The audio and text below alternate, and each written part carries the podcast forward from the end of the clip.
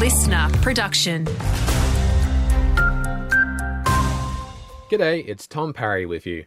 An investigation has been launched following a fatal car crash near Pyalong. Police believe the vehicle was travelling along West Road at around 7:20 p.m. last night when it failed to navigate a bend and crashed into a tree. The driver, who is yet to be formally identified, died at the scene, while their passenger was airlifted to hospital with life-threatening injuries. The Victorian government is assuring us that more sobering up centres will open across regional Victoria, following criticism from the Shadow Health Minister that not enough is being done to combat public drunkenness.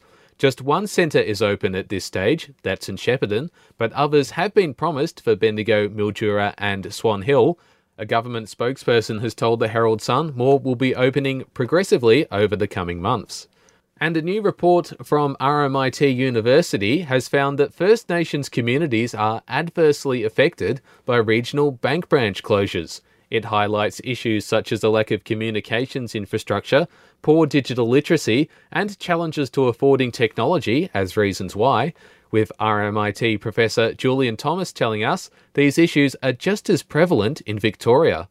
Our research does provide data for the whole of Victoria, including regional areas. And we know that in parts of Victoria, there are levels of digital inclusion that are among the lowest in the country.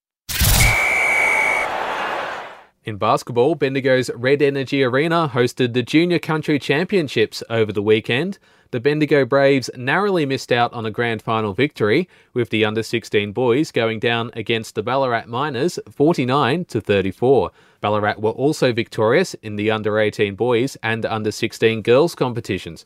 The Mildura Heat under 16 boys finished second in their pool before being knocked out in the quarterfinals.